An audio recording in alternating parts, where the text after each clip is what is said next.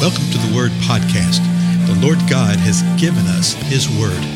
Let us learn it. Let us live it. Let us rejoice in it. Spread the Word.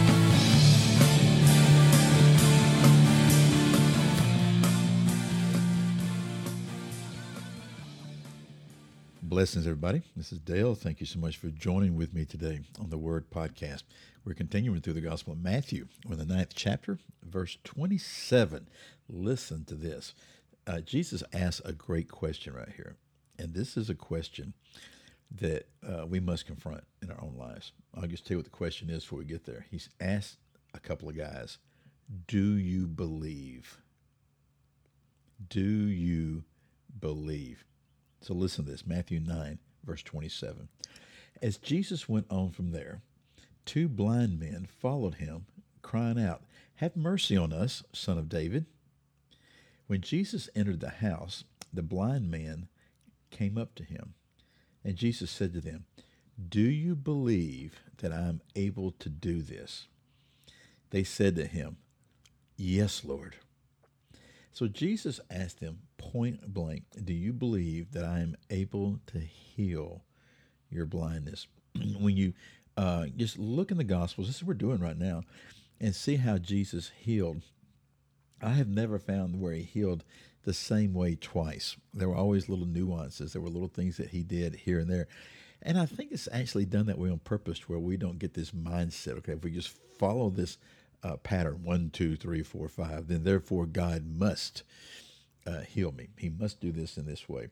You can see Jesus doing all sorts of various things in different kind of ways and conversing with people. Sometimes he heals from afar. Sometimes he heals by touch, like he does here. Sometimes he talks to them before. Other times he doesn't talk to them. It, it just varies from time to time. Here he says, though, "Do you believe?" They said yes. Verse twenty-nine.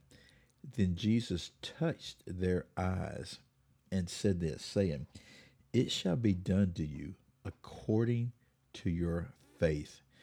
And that uh, it shall be done, in the Greek, it's literally a command. Let it be done. Let it be done to you according to your faith. And their eyes were opened, which tells us what? They truly believed. They truly had faith that he was able to do this. And this is such a question for us, folks. Do we truly believe? Do we truly have faith? Now, watch what happens. Their eyes are open, and Jesus sternly warned them see that no one knows about this. This is always an intriguing thing at the beginning of Jesus's uh, uh, things that he was doing as he's going out proclaiming the gospel. Okay, because he kept saying over and over, he said to the demons, "Don't say anything." He said to the people, "Don't say anything." make sure that nobody knows about this. The, told the parents, the little one that was healed, don't let anybody know about this. Well, why was that? Because just about every time, particularly with the human beings, they turned around and did. Look what happened in verse 31. But they went out and spread the news about him throughout all the land. so he sternly warned them see to it that no one knows about this, but they went out and spread the news about him throughout all the land. Jesus knew that it wasn't time for him to be revealed yet. Okay, but he knew that the things that he was doing would be, bring forth revelation about who he is, and so he wasn't going to do anything that was uh, self-propagating, self-proclaiming. He was telling them, "No, no, don't say anything about this," knowing that they would go out and say it. Some of them would honor that. Okay, but here they go out and they spread the news about him throughout all the land. I'm sort of struck when I was reading this earlier. This is such the opposite of how we are now. We are told to go out and proclaim the kingdom. We're told to go mm-hmm. out and do all these things. And we have to do all these things, all sorts of things as the body of Christ, just to encourage people to do mm-hmm. what they were doing naturally here. Mm-hmm.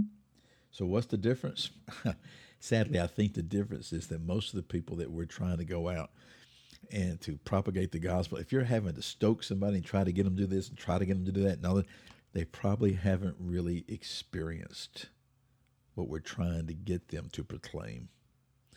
You know, you didn't have to uh, encourage two guys that have been blind that can now see. You didn't have to encourage them to go out and tell everybody what had happened to them. because they could see now. Same way in the physical with us, same way in the spiritual with us. If we truly see, then we'll proclaim it.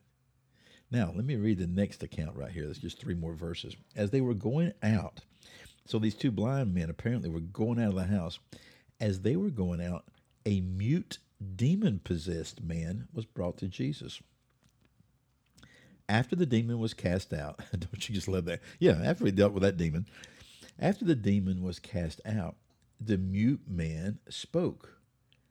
And the crowds were amazed and were saying, Nothing like this has ever been seen in Israel. So you would think, man, this is just a, a phenomenal time, right? This man comes in, he's mute, he can't speak, he's demon possessed, the demon's cast out, now he can talk. What does that tell us? Yeah, the fact that he couldn't talk was likely caused by the demon, as well as a bunch of other things. And this is very, very common, folks, okay, in the world. Well, the crowds were amazed. And boy, they are proclaiming there has nothing like this ever been seen in Israel. Matthew 9.34, the last verse of the day. Tell me, just think for a moment. How do you think that religious rulers responded to this? The crowds are amazed. The crowds are proclaiming nothing like this has ever been seen in Israel. but the Pharisees were saying he cast out the demons by the ruler of the demons. Are you kidding me? They are saying what? Oh, yeah, we see this. Yeah, he's casted out demons, but he's only casting out demons by the ruler of the demons. In other words, Jesus is tied in to the ruler of the demons. Yeah, to Satan himself. So here Jesus is speaking of the things of the kingdom, giving all praise and glory to the Father. And the religious rulers, the religious leaders of the day are saying, well, yeah, yeah, yeah, you know, we can't deny that demons are coming out of him. Uh, but he's doing that by the power of the demons because they have to be submitted, submissive to him because he's doing it by the ruler of the demons. You've got to be really, really careful here because it is so easy to do this. And there's other warnings in the scripture about this of uh, appropriating the move of God and the move of the Spirit to be the actual move of Satan. Woo! You got to be careful here. This is how dangerous that fear and jealousy and anger and dread, and et cetera, et cetera, can be in our lives if we're not careful. Here are the Pharisees. The Pharisees believed in demons.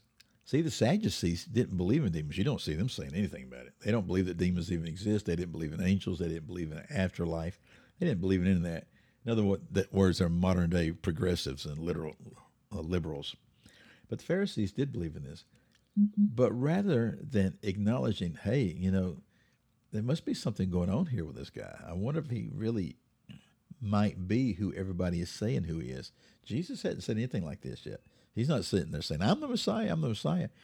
But they're seeing some things. But rather than seeing with clear eyes, they choose to see with the eyes of evil and to give glory, really, to the ruler of demons rather than to the, of the Most High God. Let me tell you, folks, people do that all the time. People among the body of Christ do that all the time. Beware, don't get caught up in that kind of thing. Well, my time's up. Again, I'm Dale. Thank you so much for your time, and I'll see you in the next episode.